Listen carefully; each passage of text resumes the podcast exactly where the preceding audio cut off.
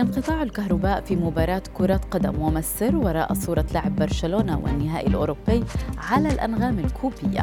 هذه الأخبار وغيرها تتابعونها على العربية بودكاست.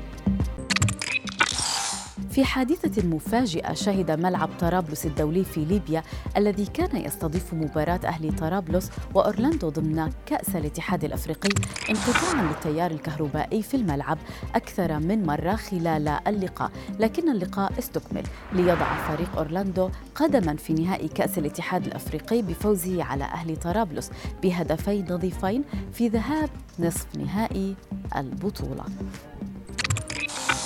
نشر نجم برشلونة ممفيس ديباي صورة له مع أسطورة الفريق الكتالوني كارلوس بيول.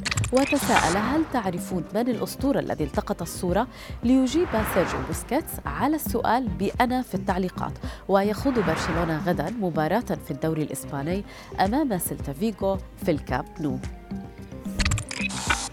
تحيي مغنية البوب وكاتبة الأغاني الكوبية كاميلا كابيلو حفل نهائي دوري أبطال أوروبا في باريس والذي يجمع بين ريال مدريد الإسباني وليفربول الإنجليزي وأعلنت الفنانة الشهيرة أنها ستقدم العديد من المفاجآت في حفل النهائي الأوروبي ماذا يفعل ميسي في جدة؟ تداول رواد مواقع التواصل الاجتماعي صورا للنجم الأرجنتيني قيل إنها في مدينة جدة، أما سبب وجود لاعب باريس سان جيرمان في الوقت الحالي فهو إعلان ترويجي مجدول منذ وقت سابق، وأعلن باريس سان جيرمان الفرنسي عن وجوده في قطر في الخامس عشر والسادس عشر من الشهر الجاري أو الجاري في جولة ربيعية.